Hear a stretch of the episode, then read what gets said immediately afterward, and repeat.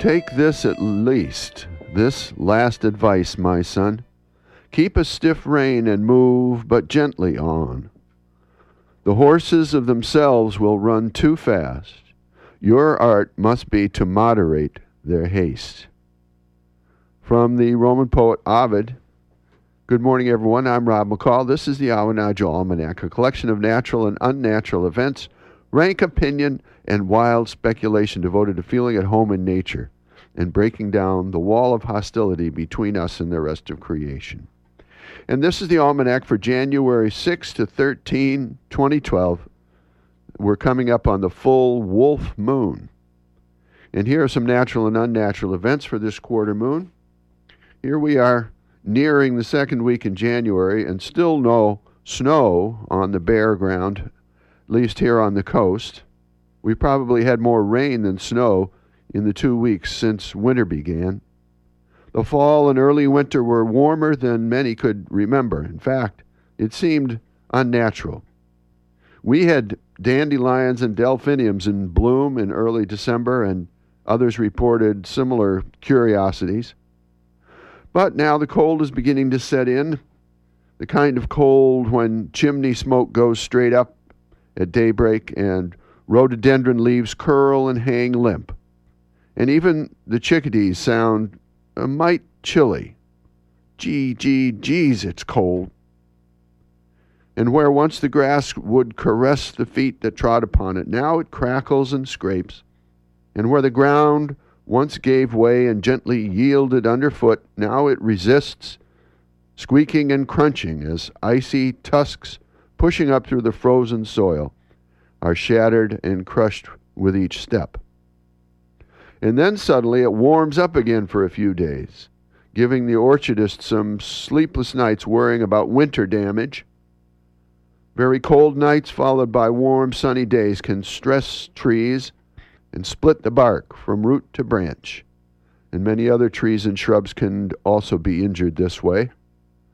And of course, fluctuating temperatures get the old timers talking uneasily about a sick winter when diseases, colds, and flu flourish. Folk wisdom holds that it's better when winter gets cold and stays cold. It's the back and forth from one extreme to another that is troublesome. So here's a rank opinion. This folk wisdom about the value of moderation dates back a long time. The Buddha called it the middle way. Confucius called it the doctrine of the mean, and the Greek philosophers called it the golden mean. Goldilocks called it not too hard, not too soft, but just right. We seem to be living in an age of extremes in the affairs of both heaven and earth, weather and politics. Well, someone might say, ah, but extreme times call for extreme measures. To which the old philosopher will respond, to the contrary, extreme measures lead to extreme times. So let it be our endeavor in the new year to speak softly when others shout, to speak clearly when others babble or are silent, to be neither rich nor poor, neither haughty nor fawning, neither reckless nor timid, to wander off the path neither to the left nor to the right, but to keep steadily upon the middle way to happiness and peace. If Goldilocks can do it, how hard can it be? Here's a saltwater report. The Maine Department of Marine Resources put an abrupt end to scalloping on East and South Cobscook Bay this past week. The 100 or so draggers on this little bay were finding the scallops too few and too small. But they kept at it for two weeks anyway, tearing up kelp beds, churning up suffocating mud, and filling the air with diesel smoke.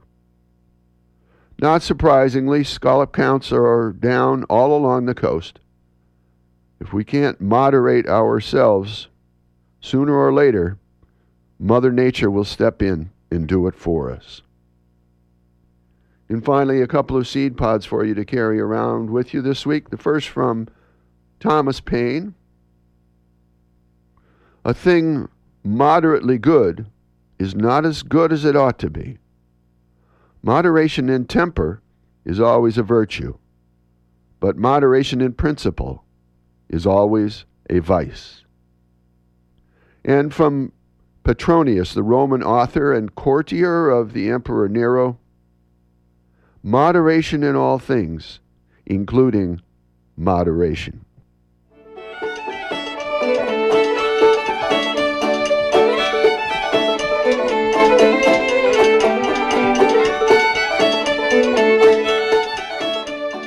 Well, that's the almanac for this quarter moon, but don't take it from me. Go out and see for yourself.